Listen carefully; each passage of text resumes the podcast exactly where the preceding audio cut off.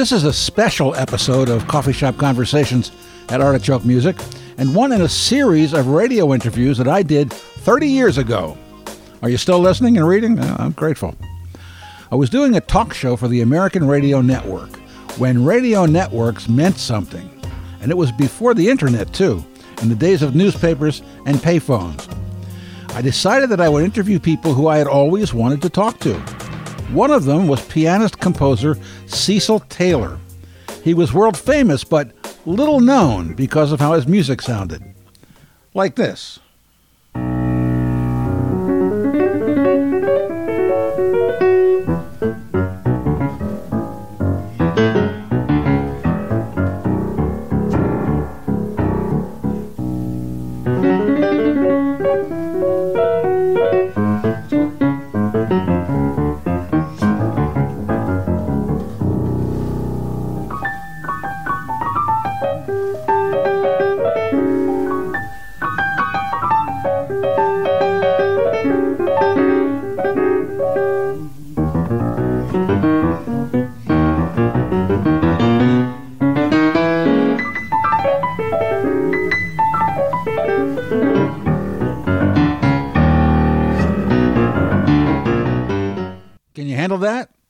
It's from Live in Tokyo, recorded in 1973.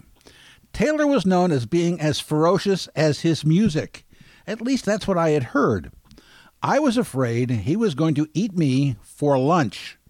So I used the weight of a commercial radio network as leverage, and I asked Gary Giddins, probably the top jazz journalist in the world, in English anyway, and a friend of Taylor's, if he would join Taylor and I in a one hour live interview. And he said yes. And then I asked Taylor. Good move, huh? He said yes, too. You're about to hear the result. Please excuse the crappy audio. It is an air check, and the gear was pretty bad. Suggest you use headphones, but you won't be sorry. I've left in the commercials and breaks to mark the place in time when this occurred. It was March 3rd, 1990, in Baltimore, Maryland, in the studio of the American Radio Network. And yes, the following was my theme music.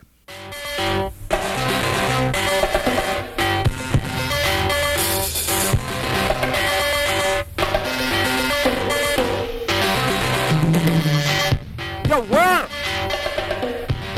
Yo, work! What is music supposed to do? Is it uh, to help you relax?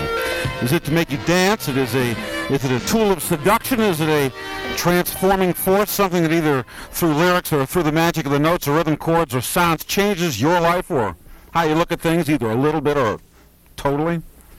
And how is it that we receive music? Do we seek it out? Or do we preset the stations on our radio dial, punch something up, and let somebody else feed it to us? Most of what we hear today is coming from somewhere else. Somewhere, something, someone did something before that nobody ever heard before.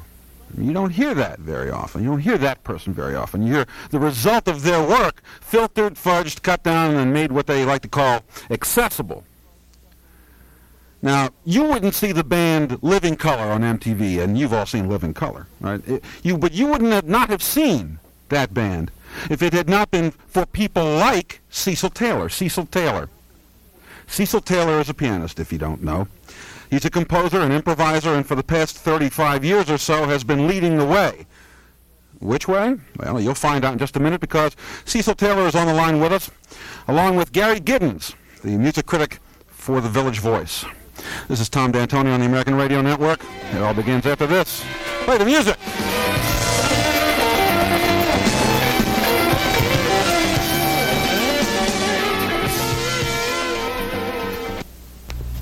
Attention investors in high yield bond funds. The recent volatility in junk bonds has many investors concerned about safety. If you're investing for high income and are concerned about the credit risk of junk bonds, it's time to consider higher quality, high yielding government guaranteed bonds from around the world. A globally diversified portfolio of government guaranteed bonds can provide high monthly income with increased credit safety. The GT Global Government Income Fund offers you the opportunity to invest in the highest yielding, most credit-worthy government bonds available anywhere in the world. Diversifying your assets over many government bond markets also helps to reduce volatility. To learn more about the GT Global Government Income Fund and to receive your free guide to earning income around the world, call today toll-free 1-800-824-1580. Learn more about the opportunity for high income with credit safety provided by Global Government Bonds. You'll receive more complete information, including a prospectus describing charges and expenses. GT Global Investment Fund, 1-800-824-1580. Jolly good sounds, though, what merry old England and all that. I was butler to his lordship. Fifty rooms in the manor, loads of silverware. Any butler with his sword is an expert in the care of silver. It's one of his main duties, don't you know? Then his lordship discovered Quicksilver, the famous silver cleaning system. I was out of a job, not so much as a fare thee well. Caught the first Concorde to America. No fool here. I hired on with Quicksilver pronto, as you say, and now I earn more in three days than his lordship paid full time. Quicksilver, those clever chaps, are extending their national network of dealers and demonstrators for this amazing product. That's where you come into the picture. Listen carefully to what this next gentleman has to say. If you're interested in becoming a Quicksilver demonstrator and earning as much as $20,000 in your spare time, call 1-800-537-6883. You'll be trained to show the product at antique shows, fairs, and in stores. Join Quicksilver. Earn as much as $20,000 part-time. Call 1-800-537-6883 today. The great bluesman Hound Dog Taylor, that's Hound Dog Taylor, introducing a song one time, a, song he had written, a song that the Rolling Stones had stolen a very important part of and used over and over in a number of their hits. Hound Dog Taylor said to the audience, acknowledging the fact that his music had been taken from him and incorporated into somebody else's multi-million dollar operation, Hound Dog Taylor said to his audience, he said, and I quote, People don't know who I is, but I'm with you. People don't know who I is, but I'm with you. well, a lot more people know who Cecil Taylor is, but than who know who Hound Dog Taylor is. But the analogy is um, is around in that area. Cecil Taylor got there first, and he's still getting there first. Listen to a portion of his composition, Jay from his new A&M recording, Inflorescence, and then we'll talk with him. Cecil Taylor along with Greg Bendian on percussion and William Parker on bass.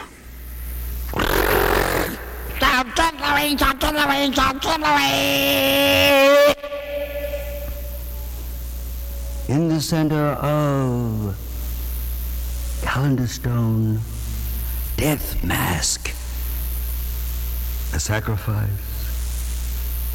26 years alive, loving, given with generosity. Cecil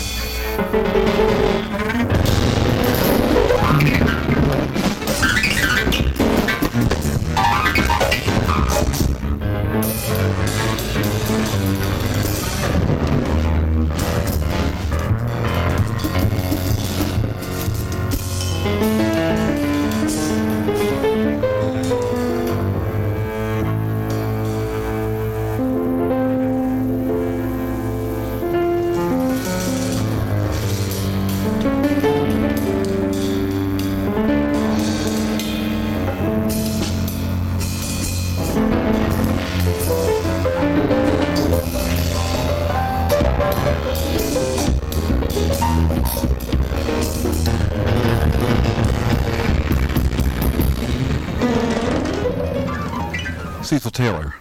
That's the composition is Jay from Inflorescence. And um, hello, Cecil Taylor. Hello, how are you doing? I'm fine. And uh, let's let's say hi to Gary Giddins. Hi, Gary. Hi, how are you? Good. Mr. Giddins, how are you? Good. How you doing, Cecil? Well, I'm up here in Boston. Um, I've been conducting a seminar with um, young musicians at my old alma mater, New England Conservatory. We gave a concert Thursday, and we're giving another one tomorrow night. This has been an incredible year for you. Well, you know, Gary, if you persevere and you sort of um, appreciate the fact that given all the mistakes one has made, and you're allowed to continue on, then it can only get better, and indeed it has been getting better and better. Yeah. Well, you deserve it, and as I've said a number of times, uh, I think you inspire us not only with the music but with your perseverance. You haven't, you've never compromised one whit, and you've proven everybody else wrong. Well, since we're going to uh, be generous, I must say to you, Mr. Giddins, that following your career, you have gotten sharper in terms of your insight into music, and it seems to me uh, it's a good growing period for all of us.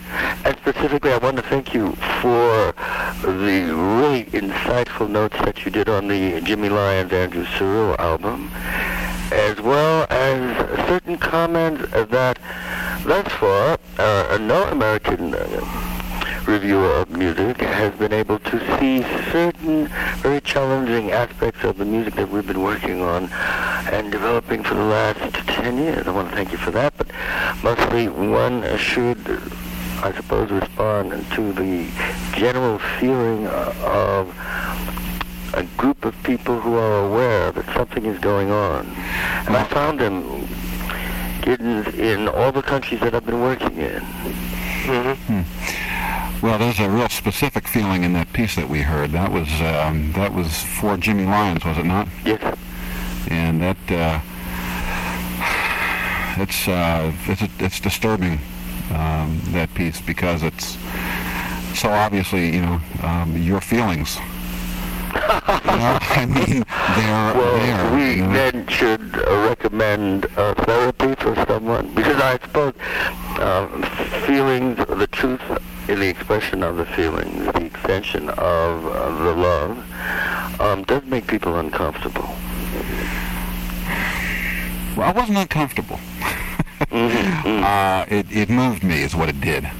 In, Oh, that, in that kind of uncomfortableness, you know what I mean? Mm-hmm, mm-hmm. Uh, to, to be put in touch with something that you were not feeling and have it be very strong. And that's what that piece did. It did to me. Uh, tell me a little bit about this about this A&M record that you have coming out. well, I can't tell you very much about it. It was done. Um, I can give you an example of of the feeling that existed in the studio with John Snyder. Mm-hmm. At one point, the percussionist, at the very beginning of the session, the percussionist and John got into a discussion over the specifics of a sound problem. Mm-hmm. And it went back and forth for not a long time, for about maybe five minutes. And then I heard Mr. Snyder say, well, if that's the sound you want, Mr. Bendian, that's the sound you will have.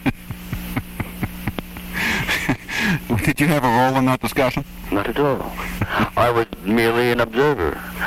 but I think the the important thing is um, that set the tone for all that was to come after it. Mm-hmm. Uh, and I do not know or had not experienced the kind of health in a recording studio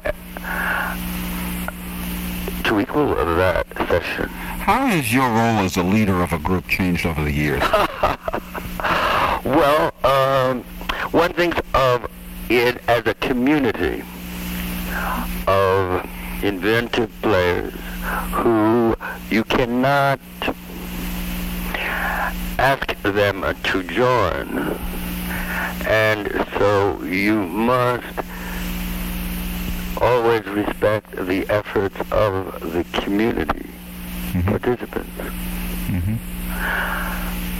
I think one has become more observant of the many different personalities that make up first the human being and then the from Ellington of course the specific literature of the instrument that a community member employs. Mm-hmm. Mm-hmm. I'd like to, uh, if you don't mind, I have uh, laid down a, a, piece that you recorded in 1958, um, uh, a piece called "Song," and uh, that was. oh, actually, that that was recorded in uh, the. Oh, now, are you talking about? Let's see. You are talking about the Steve Lacy. Yeah, Steve Lacy and Buell Neidlinger and Dennis Charles. Charles right. That was really re- written in '56, recorded in the latter part of '56 for for Tom Wilson's company. Uh, oh yeah, yeah. I I had uh, I here it is on the back. It says it says recorded December 10, 1955 in Boston. Yep. well, let's hear some of that. All right. Whoops. Uh, I'm, I'm sorry. Steve, who was on the other side of the glass, who was usually right on it, the other one, Steve, who's usually really right on it, was sitting back there and he was listening too much. ears and not paying attention. Oh well. Got it up? Let's hear it now.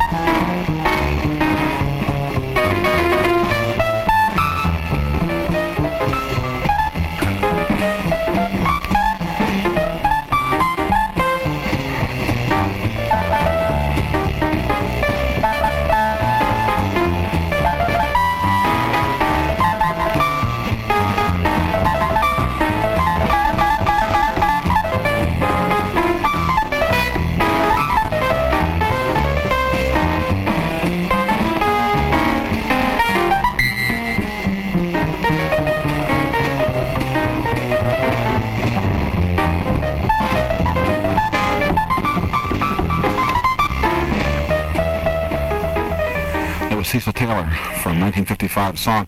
No, uh, that was the name of that piece is called Louise. It was recorded uh, probably in 1958. So right? is an, uh, from the very first recording session that I did, and that was the one with uh, Steve Lacy. The people on that is probably Ted Curson and Bill Barron. And Chris White and Randy Collins. Right. Randy Collins. Oh well. I'm Is that the transition session? No, that's not the transition. Uh, the song is the transition section. Right. So this is probably UA. UA. Sorry. um, That had one of the, the with the Love for Sale album. uh, That had one of the great album covers of all time. what was that? Well, we should have had um, Ava Gardner or In- Ingrid Bergman and Humphrey Bogart on the cover. Who did you have instead?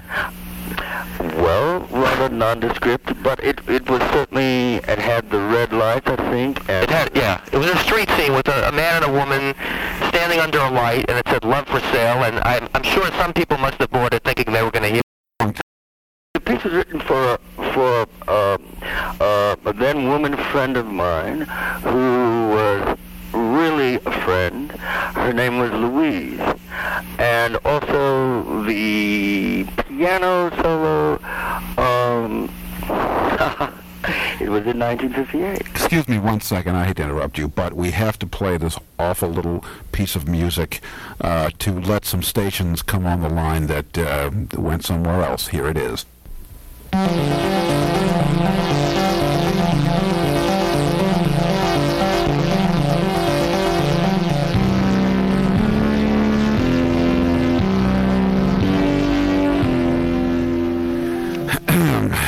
I have to do that.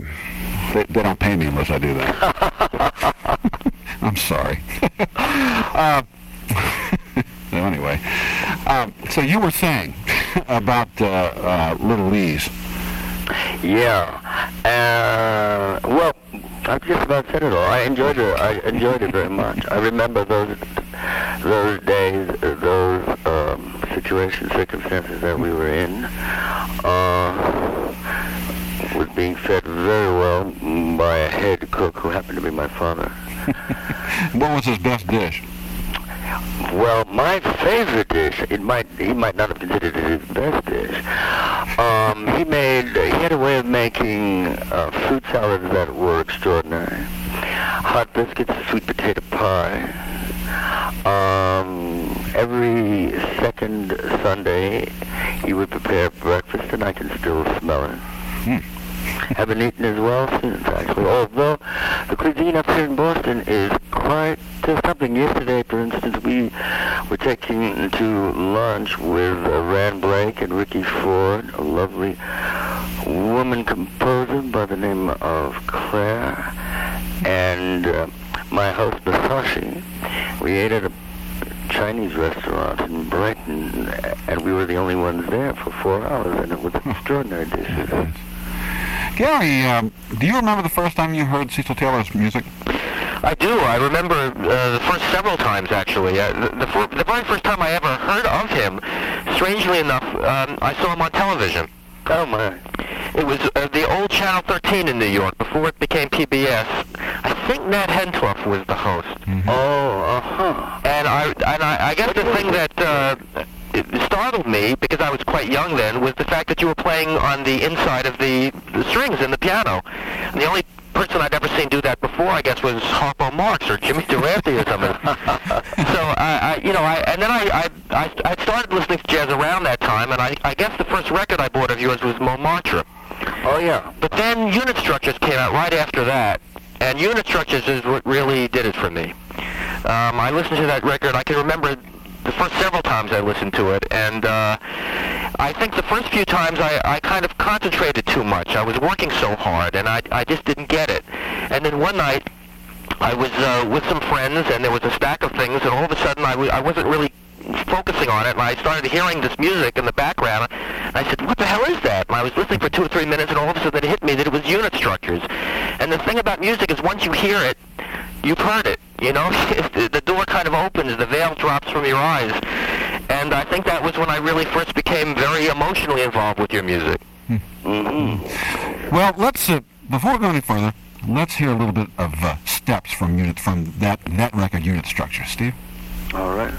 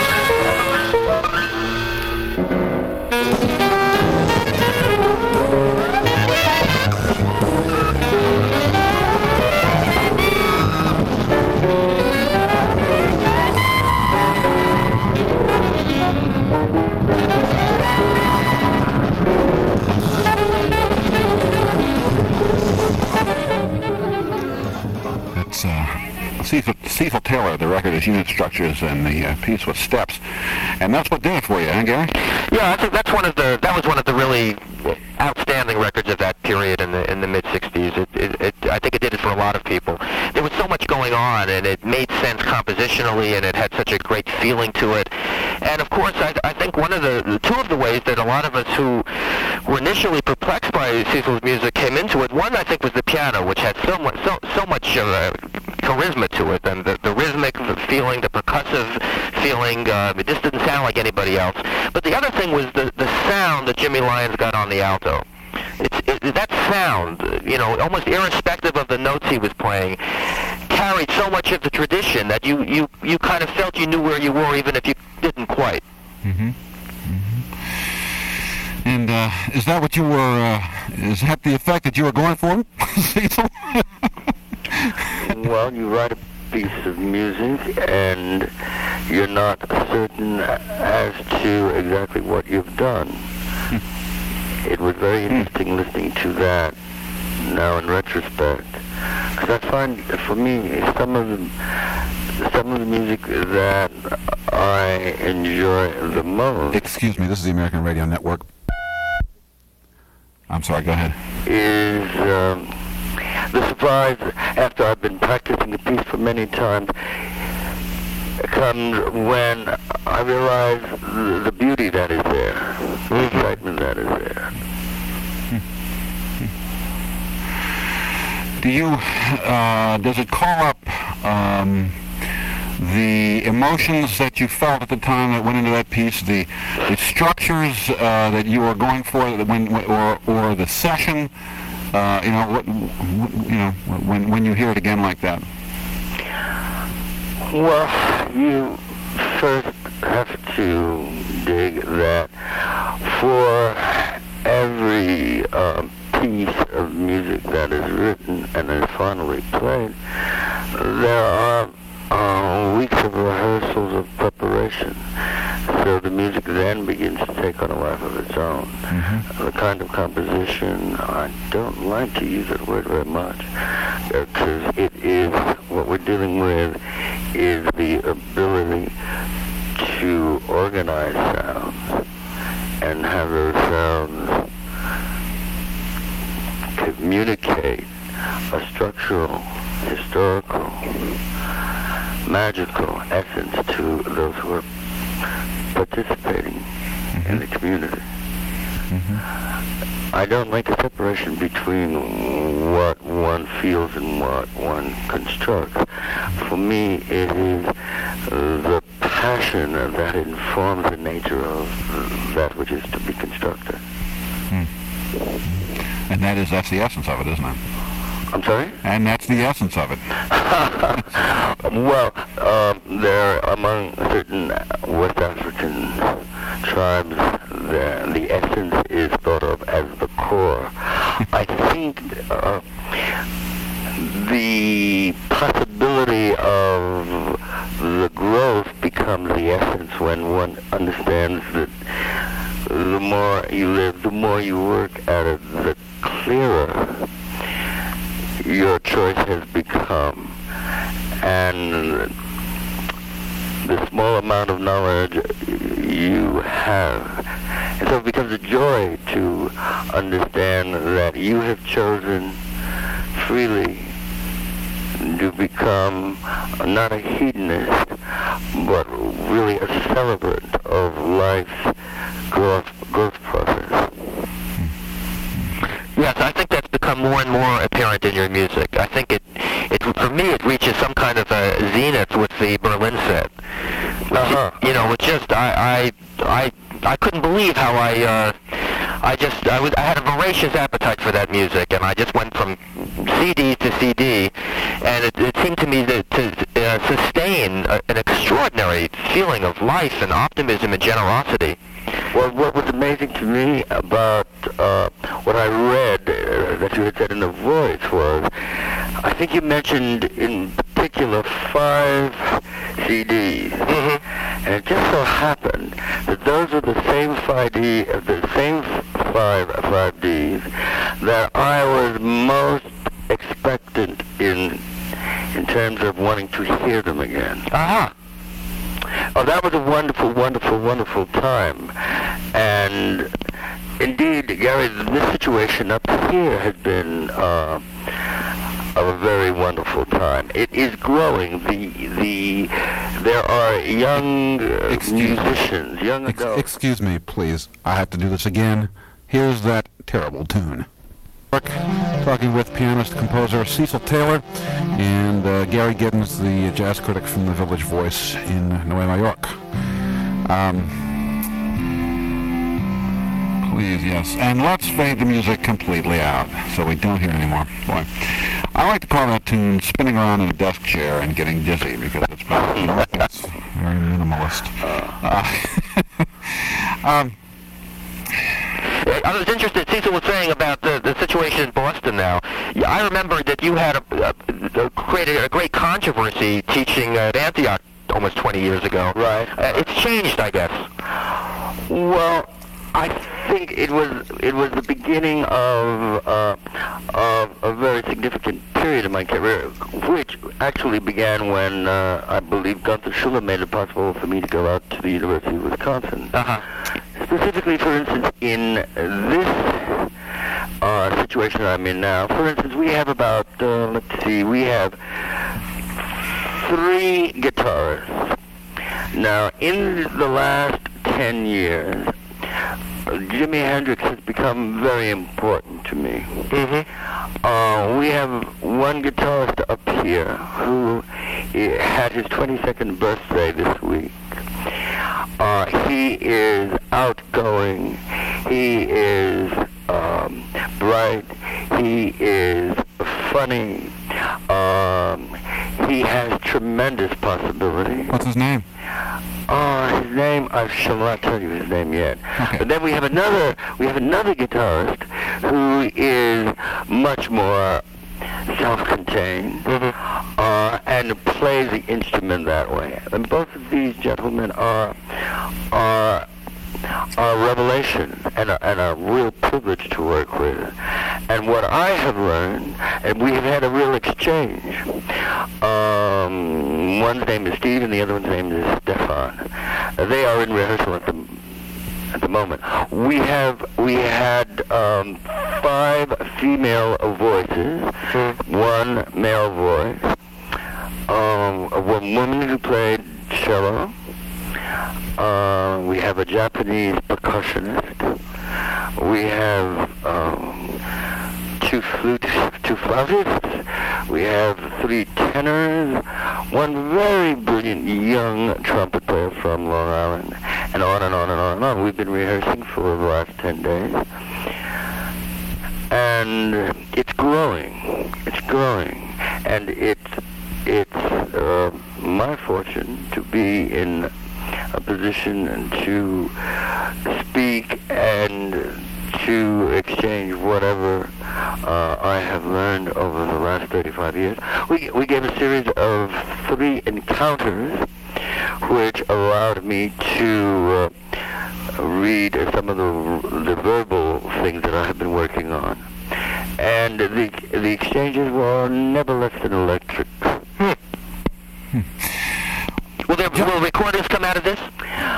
Uh, listen, when when I get to New York, I'll talk to you about a number of things that I I have been waiting to talk to you about, actually. Okay. Gentlemen, we have to play a couple of commercials here. If you could just hold on, we'll continue and we'll get to some more music. Tom D'Antoni with Cecil Taylor and Gary. Here, the benches have been removed from the subways, which seems to me the only thing that is really free is the free freedom to starve. But um, in terms of music, um, that whole notion um, was a misunderstanding, and perhaps a misunderstanding built on fear. The real issue was uh, what was the different order of construction. Um, speaking generally, it would seem to me that in the in in the, the bebop, the immediate area that preceded us, there was the order of thirds. Um, vertically ending in combinations of thirds, ending in sevenths or augmented elevenths or thirteenths. Uh, and there was a certain consistency in the weight balance and the margining of time. Uh, with the advent of certain musicians after 1957, we came we, we became aware that it was possibility there was a possibility of having several rhythms existing at the same time. How did you become aware of that possibility? well, uh, these possibilities make themselves evident as you continue to work. That's a wonderful thing about the study, the preoccupation with with uh, the physics of magic. You begin to learn a little in increments of inches, perhaps. But it all comes back, in a sense, to what is the biped's preoccupation. We had a discussion, for instance, at the last encounter uh, of rhythm, and the discussion ended with um, citing other examples between the quadruped and the biped. Uh, the 4-4 as imagined in Western music as opposed to the 3-4 in other music. Or the deacceleration acceleration acceleration principle of the single stroke as manifested by the Azuma Kabuki or uh, Kabuki or Bunraku uh, percussionist we become aware only out of the genuflection to the superior forces that were here before us. Because after all, you know, the music, the music uh, was here before uh, anyone named Cecil came on the scene, and it will certainly be here after someone called Cecil has gone from the scene.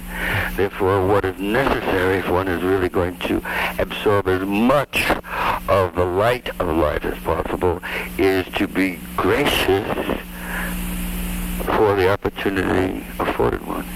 Well, if you, if you wouldn't mind, I'd like to, to play a little bit of some, of some light from some of your light from life. I, I have uh, queued up Crossing from uh, Silent Tongues, which is Cecil Taylor live at uh, Montreux in 1974. And Steve, let's play a little bit of that.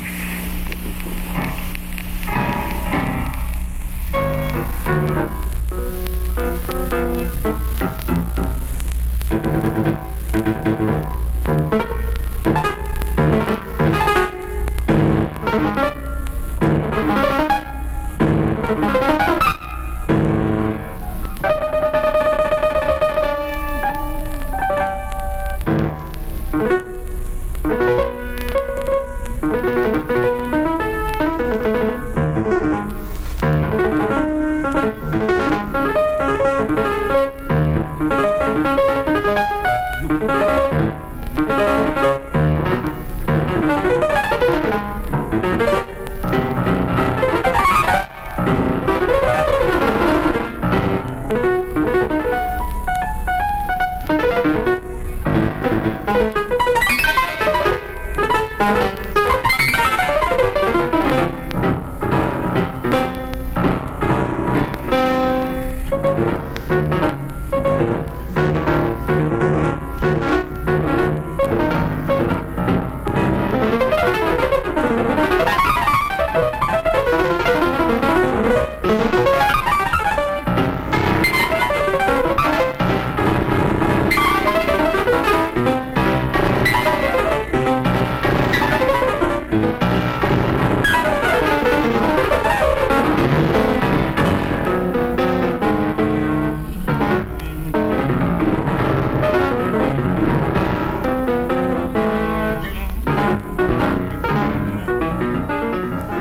Taylor from uh, the record Silent Tongues live at uh, Montreux in 1974. Uh, no matter what you do, whether, whether you uh, you stand in front of uh, five people and and give a speech at work, or uh, no matter what level of performing that you are at, there if you do it enough, there comes a time where you feel so comfortable with your performing, or you're you're into it so much that you go somewhere. You just go somewhere during that performance. That's that's uh, it's it's not uh, anywhere else. where uh, Cecil Taylor? Where is it that you go when you're performing live like that? you attempt to, uh, well, no, you don't have any choice in the matter. What happens is you, you do your homework, i.e., you practice, you uh, digest specific materials. And uh, one of the things I think music is is the training of the senses to respond to sound. Uh, and I said before, I think um, um, the word composition would be superseded by the the attempt to construct an organized sound, so that with a, a knowledge of of a growing knowledge of history, a growing knowledge of the methodological practices that are revealed to you by the nature of the work, uh, the spirituality of out of which the the work comes, i.e. Uh, grandfather on on my father's side was Kiowa. Grandmother on my mother's side was Cherokee. Uh, the investigation of the land uh, leads one, hopefully, to a state of trance. We're coming up on a break. Um, this is Tom D'Antoni on the American Radio Network. We're talking with pianist composer Cecil Taylor, and Gary Giddins is with us also, the jazz critic for the Village Voice. I want to tell you that next week, in the uh, 8 p.m. Eastern time zone period of this program, drummer Max Roach will be with us. The following Saturday, in uh, the 8 p.m. Eastern time zone portion of this program, Keith Jarrett will be with us. And um, by the way, those of you who were with us when we thought we got stiffed by Carla Bley a few weeks ago, well, I'm sorry she didn't, but she was she did forget and was in the other room playing the piano, so she'll be with us in a couple of weeks. We'll take a break right now, and then we'll come right back. Tom D'Antoni on the American Radio Network. Hi. We've been talking with Cecil Taylor and Gary Giddins, and uh, uh, uh, Cecil Taylor, uh, Gary Giddins tells me that uh, the next uh, jazz insert in the Village Voice is going to be devoted entirely to you. That's a surprise. yes, I was going to call you about that. uh-huh. what can we look forward to, Gary? Well, I've got several people working on pieces. Um, I, I, some that Cecil knows. Ekkehard Jost is doing something. I'm not sure exactly what. Uh-huh. And uh, Richard Cook in England. And uh, I'm trying to get a few people. I'm I'm I'm, I'm hoping I was going to ask you if you would uh, contribute uh, perhaps some poetry or something. Sure, I'd like to. That'd be great. What are you going to write about, Gary? I haven't decided yet. By the way, Gary. Yeah. When you talk to Norman Weinstein. Oh, Norman, of course, yeah. Tell him that I said hi. I have the book. I'm looking at the book right now, as a matter of fact, and I've enjoyed it. Oh, great. I will. Well, geez. What Um, is the occasion for this uh, this um, thing that's going to happen in the voice next week, Gary?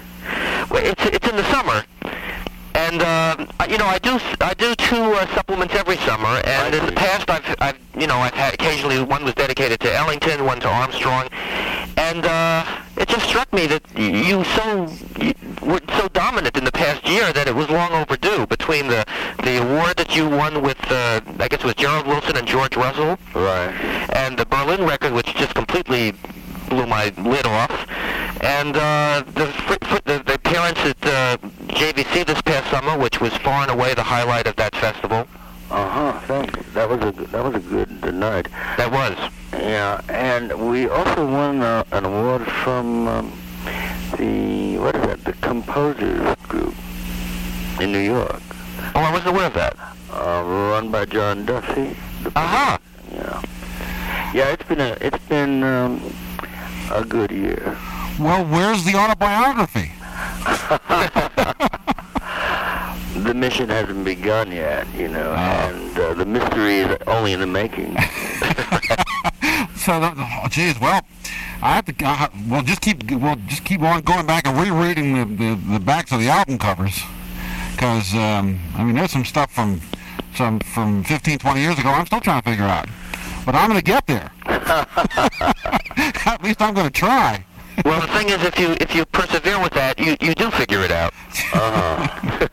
and it's that much it's that much more rewarding. Yeah. Listen, gentlemen, thank you very much uh, for being with us, Cecil Taylor. It's just, just been it's been delightful, and and uh, I'm sh- I appreciate uh, all your words, and I, and I know our listeners do too. And, and thank you again, uh, also Gary Giddins. My pleasure. We're going to go out with uh, another cut from uh, Cecil Taylor's new A&M release. This one is this cut is called Entity.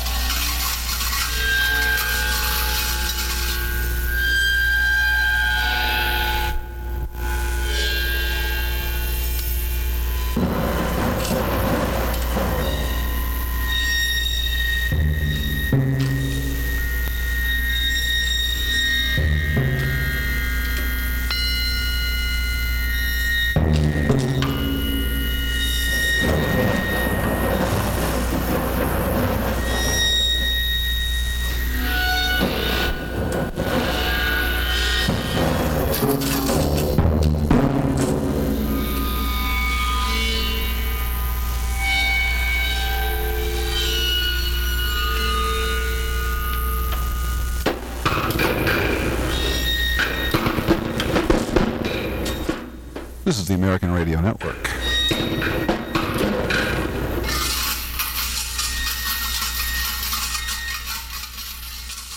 Think of yourself as an archaeologist discovering a dirty sheaf of Beethoven's sheet music. Not easy to decipher, but oh, what gems to find. Sorry for the technical problems. Not sorry I put this up. I think it deserved to be heard. Cecil Taylor died at his Brooklyn, New York home on April 5th, 2018, at the age of 89, leaving a vast legacy of work, including much music for dance. He was also a poet, but you could hear that in his speech. Gary Giddins is still with us at age 73, and I'm still around too. Thanks for listening.